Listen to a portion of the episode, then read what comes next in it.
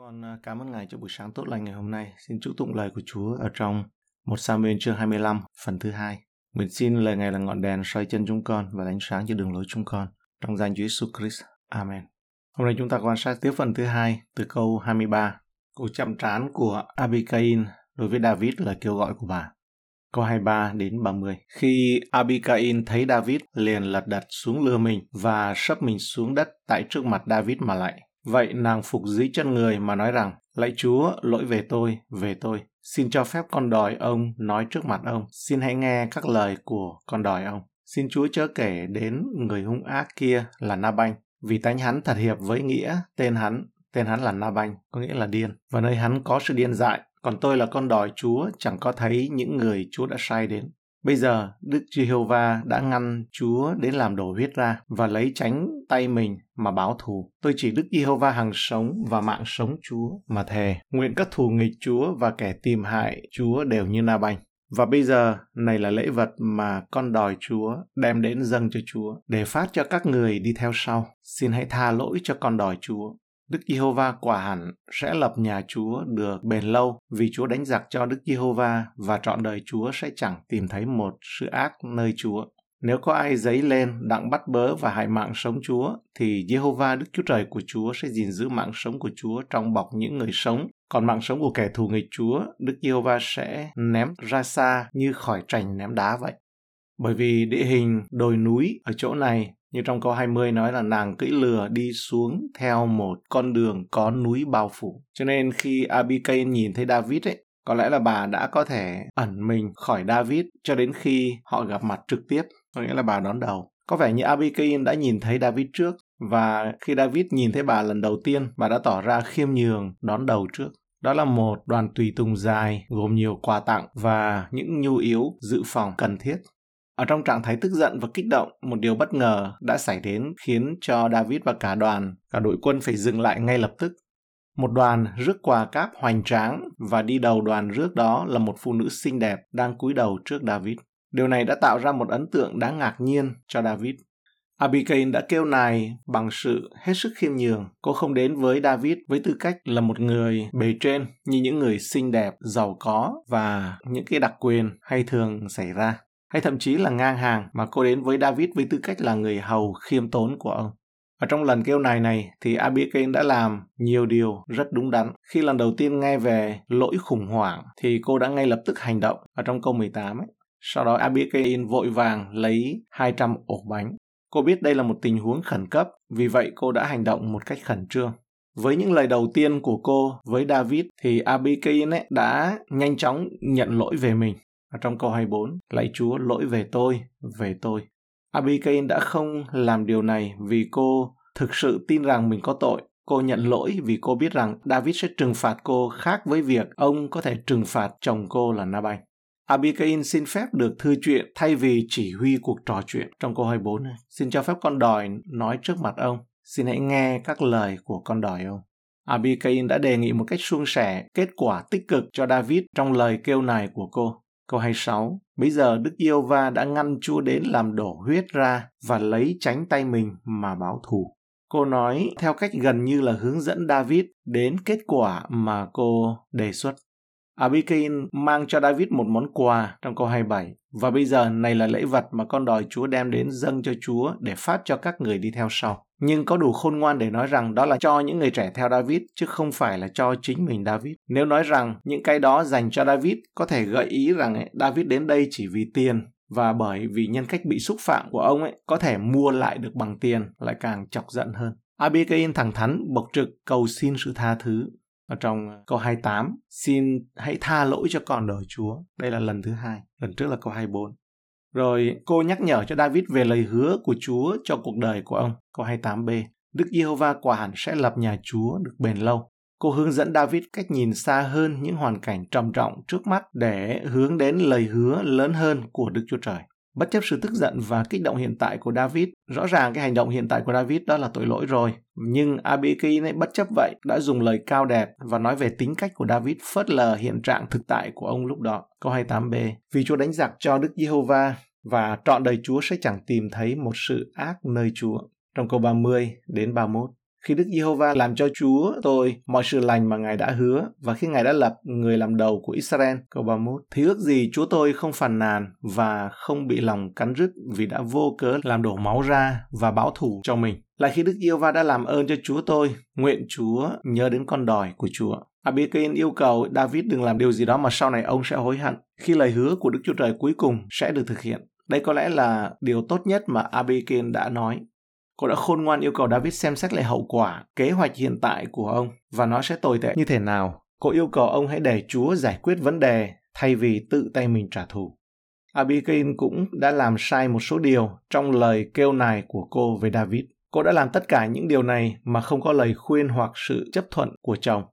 Câu 19b, nhưng nàng không nói chi hết cùng Nabanh, chồng mình. Cô công khai chỉ trích nặng nề chồng mình trước mặt David, câu 25. Xin Chúa chớ kể đến người hung ác kia là Nabanh, vì tánh hắn thật hiệp với nghĩa tên hắn. Tên hắn là Nabanh, nghĩa là điên, và nơi hắn có sự điên dại. Không người vợ nào nên học theo và nói về chồng mình bằng cách này, và cũng không có người chồng nào mà nên nói theo cái cách này về vợ mình. Cô gần như đề nghị với David rằng ông hãy giết Nabanh tội lỗi đi, câu 26b. Nguyện các thù nghịch Chúa và kẻ tìm hại Chúa đều như Nabanh. Nhưng xin David tha thứ cho những người còn lại trong nhà vì họ vô tội. Câu 30 ấy, chớ vô cớ mà đổ máu. Cô cũng đã sẵn sàng để David xem xét trong tương lai, có lẽ theo cách không thích hợp nào đó. Câu 30b, lại khi Đức Giê-hô-va làm ơn cho Chúa tôi, nguyện Chúa nhớ đến con đòi của Chúa. Abigail không phục tùng hay là không tôn trọng chồng Nabanh một cách xuất sắc, mặc dầu không có lời giải thích nào trong Kinh Thánh, nhưng có lẽ điều đó là hợp lý vì đây là một tình huống sinh tử chính đáng. Nếu Abigail không làm những gì cô đã làm, thì Nabanh và nhiều người đàn ông vô tội có thể sẽ chết. Nhưng điểm mấu chốt của đoạn văn là Abigail phục tùng và tôn trọng như thế nào đối với David, chứ không phải đối với chồng là Nabanh. Ở trong câu 29, nếu có ai dấy lên đặng bắt bớ và hại mạng sống Chúa, thì Jehovah Đức Chúa Trời của Chúa sẽ gìn giữ mạng sống của Chúa trong bọc những người sống. Còn mạng sống của kẻ thù nghịch Chúa, Đức Jehovah sẽ ném ra xa như khỏi trành ném đá vậy. Đây có lẽ là điểm nhấn mạnh và sự hấp dẫn của Abigail nhất và cô ấy đã sử dụng một lối nói tuyệt vời. Cô nói, David ơi, ông giống như một cái bọc mà Chúa giữ chặt chẽ và an toàn cho chính Ngài. Kẻ thù của ông giống như những hòn đá mà Chúa sẽ ném đi. Điều này mời gọi David hành động như một người gần gũi với Chúa. David đưa 400 người của mình làm những gì Đức Chúa Trời có thể làm dễ dàng như ném một hòn đá ra khỏi trành ném đá. Điều này khiến cho David nhớ lại khoảng thời gian mà ông thực sự tin tưởng vào Chúa cho chiến thắng. Năm xưa khi ông ném một viên đá ra khỏi dây và giết chết Goliath. Qua những lời khôn ngoan của mình thì Abigail đã tập trung sự chú ý của David từ Nabanh quay trở lại với Chúa. Lời kêu gọi của Abigail đối với David rất quan trọng vì nó đã nâng đỡ ông lên thay vì đánh hạ ông xuống. David rõ ràng là người sai và Abigail muốn hướng dẫn ông đến vào điều đúng. Nhưng cô đã không làm điều đó bằng sự tiêu cực, bằng cách nhấn mạnh với David rằng ông đã sai lầm, tức giận và ngu ngốc như thế nào. Mặc dầu trên thực tế David đã làm như vậy. Thay vào đó, Abigail nhấn mạnh sự kêu gọi và số phận vinh quang của David cũng như tính toàn vẹn chung của cuộc đời của ông và chỉ yêu cầu David hãy xem xét liệu hành động hiện tại của ông có phù hợp với số phận và sự chính trực đó hay không. Abigail là một mẫu hình tuyệt vời về lời nói phục tùng ngọt ngào. Nhiều người vợ cơ đốc nhân có ý tưởng im lặng phục tùng. Họ nói, tôi biết chồng tôi đã sai, nhưng tôi sẽ không nói với ông. Phục tùng có nghĩa là tôi nên im lặng, điều đó là sai và họ nên lấy Abigail làm ví dụ. Những người vợ cơ đốc nhân khác có ý tưởng nói rõ ràng là phải phục tùng. Họ nói, tôi biết chồng tôi đã sai và Chúa đã chỉ định tôi phải nói cho ông biết về điều này. Này nhé, tôi sẽ nói cho mà biết. Điều đó là sai và họ nên lấy Abigail làm điển hình. Cô là một ví dụ phù hợp, sự phục tùng có thể nói lên tiếng nhưng lời nói đúng mực ôn tồn ngọt ngào thay vì gay gắt Epheso chương 4 thì nói lấy tình yêu thương mà nói lên lẽ chân thật sự phục tùng của Abigail đối với Nabanh không nổi bật như sự phục tùng của cô với David và sự mà David phục tùng Chúa cũng nổi bật không kém. Bằng cách từ bỏ cuộc chiến, ông phải tin tưởng Chúa sẽ lo về việc Nabanh. Câu 32 đến 34, David đáp cùng Abigail rằng đáng ngợi khen Jehovah Đức Chúa Trời của Israel vì đã sai người đến đón ta ngày nay. Đáng khen sự khôn ngoan ngươi và chúc phước cho ngươi vì ngày nay đã cản ta đến làm đổ huyết và ngăn ta dùng chính tay mình mà báo thù cho mình. Nhưng ta chỉ Jehovah, Đức Chúa Trời hằng sống của Israel là đấng đã cản ta làm điều ác mà thề rằng nếu nàng không vội vàng đến đón ta, thì đến sáng mai, phàm vật gì thuộc về Nabanh sẽ chẳng còn lại vật mọn hơn hết. David tạ ơn Chúa về lời kêu gọi của Abigail và về việc nhận được lời khuyên từ bà. David đang đi trên con đường tội lỗi thì Abigail dùng lời kêu gọi táo bạo đã nhanh chóng và khôn ngoan ngăn David khỏi sự phạm tội. Ông biết Chúa đã nói với ông qua Abigail vì Chúa đã sai người đến đón ta ngày nay. David đang được dạy một bài học tốt. Cảm giác tổn thương của chúng ta không bao giờ biện minh cho sự bất tuân được. Khi người khác phạm tội với chúng ta, chúng ta có thể cảm thấy có lý khi phạm tội lại với họ, nhưng chúng ta không bao giờ nhờ cảm giác bị tổn thương của mình mà lấy lại được sự công bình. Câu 33b Vì ngày nay đã cản ta đến làm đổ huyết và ngăn ta dùng chính tay mình mà báo thù cho mình. David cũng có thể cảm tạ Đức Chúa Trời vì Abigail đã nhắc nhở ông thành công về sứ mạng của mình, trị vì dân Israel trong sự công bình và liêm chính. Nếu David tàn sát Nabanh và gia đình ông, thì đó sẽ mãi mãi là vết đen chống lại David trong dân Israel. Họ sẽ mãi mãi tự hỏi liệu có thể thực sự tin tưởng David hay không.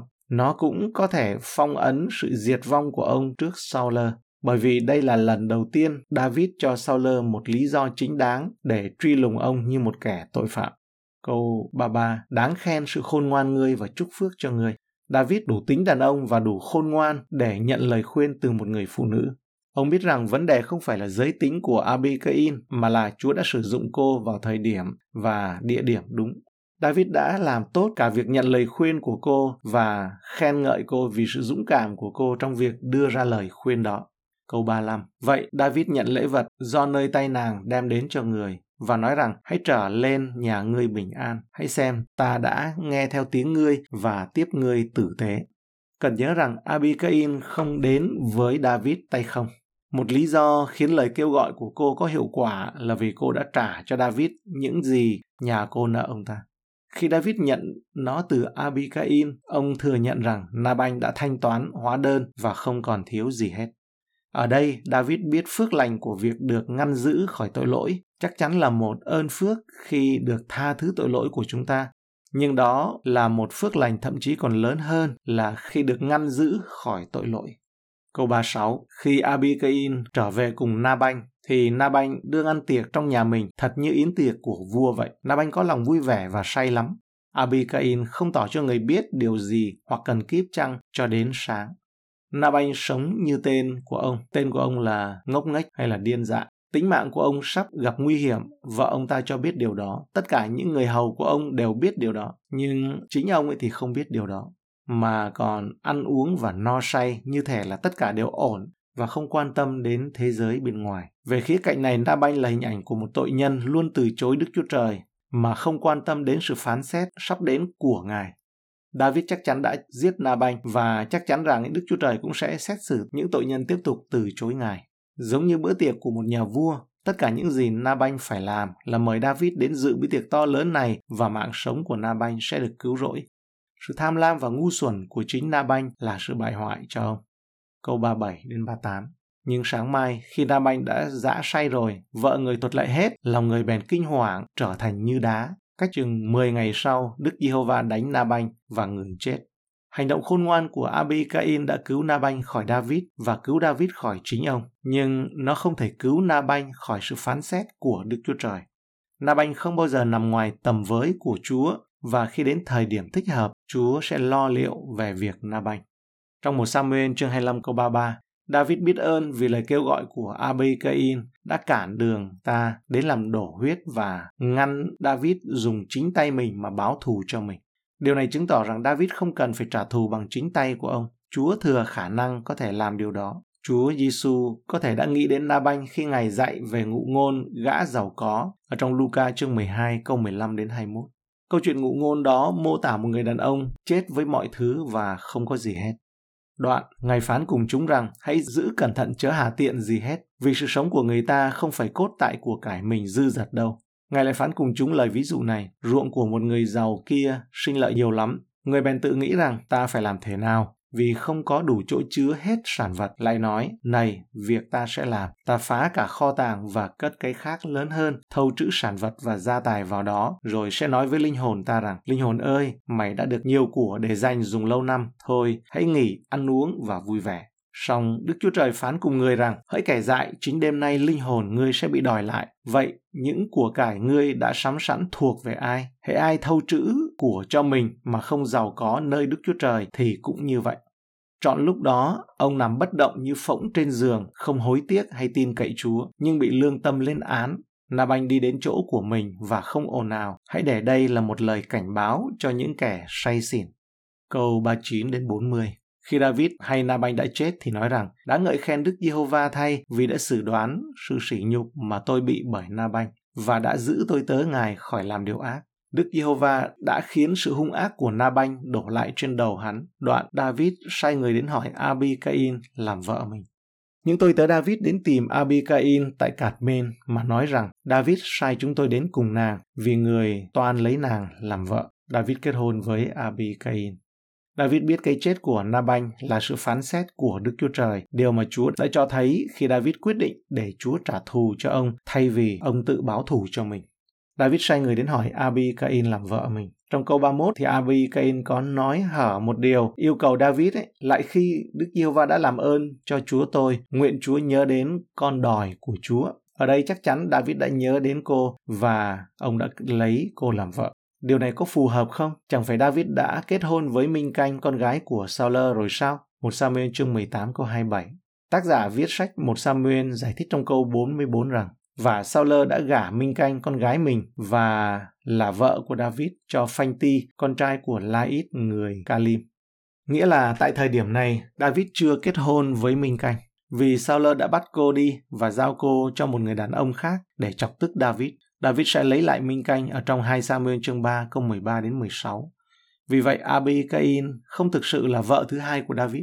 Cô là người vợ đầu tiên nhưng vào lần thứ hai của ông. Câu 43, David cũng có cưới Ahinoam ở Kitreen và cả hai đều làm vợ người. Dù sao Abigail cũng là cuộc hôn nhân thứ hai của David và đúng ra thứ hai đó là với Ahinoam. David đã lấy một người vợ thứ hai và sau đó cũng lấy thêm nhiều người vợ nữa. Điều này có phù hợp hay không? Nó không trực tiếp là tội lỗi bởi vì Đức Chúa Trời đã không ra lệnh chống lại nó. Nhưng điều đó đã đi ngược lại với ý tưởng của Đức Chúa Trời, kế hoạch của Ngài về sự hiệp nhất trong một mối quan hệ hôn nhân. David là một người có niềm đam mê lớn và vì thế ông có nhiều vợ. Nhưng vì David không bao giờ thực sự tuân theo kế hoạch và mục đích của Đức Chúa Trời về hôn nhân, nên cuộc sống gia đình của ông không hề được hạnh phúc và bình yên. Rắc rối gia đình mang đến cho David một số thử thách lớn nhất trong cuộc đời của ông. Câu 41 đến 42 nói rằng, Nàng bèn trỗi dậy, sắp mình xuống đất mà nói rằng, Này, con đòi của Chúa sẽ làm tôi mọi Chúa, đặng rửa chân các tôi tớ của Chúa tôi. Đoạn Abigail vụt đứng dậy, cưỡi lừa mình, có năm con đòi đồng theo mà đi với các sứ giả của David đặng làm vợ người. Abigail không cho phép nàng trở nên kiêu ngạo hoặc là hách dịch vì thành công đối diện với David hoặc là vì cái chết của Nabanh. Cô chào đón những người hầu của David với sự khiêm nhường, tột độ. Chúng con dâng lời cảm ơn Ngài cho bài học này và chúng con cũng được sáng tỏ và rõ hơn phân biệt giữa công và tội, giữa chân lý và điểm sai ở trên con người của David và trên bản thân của Abigail nữa. John học phân tách ra và qua đó thì cũng biết được rằng là Chúa là đấng Ngài không nhìn vào con người, nhưng Ngài nhìn vào những người mà tuân theo lẽ thật. Chúng con xin dâng lên cho Ngài.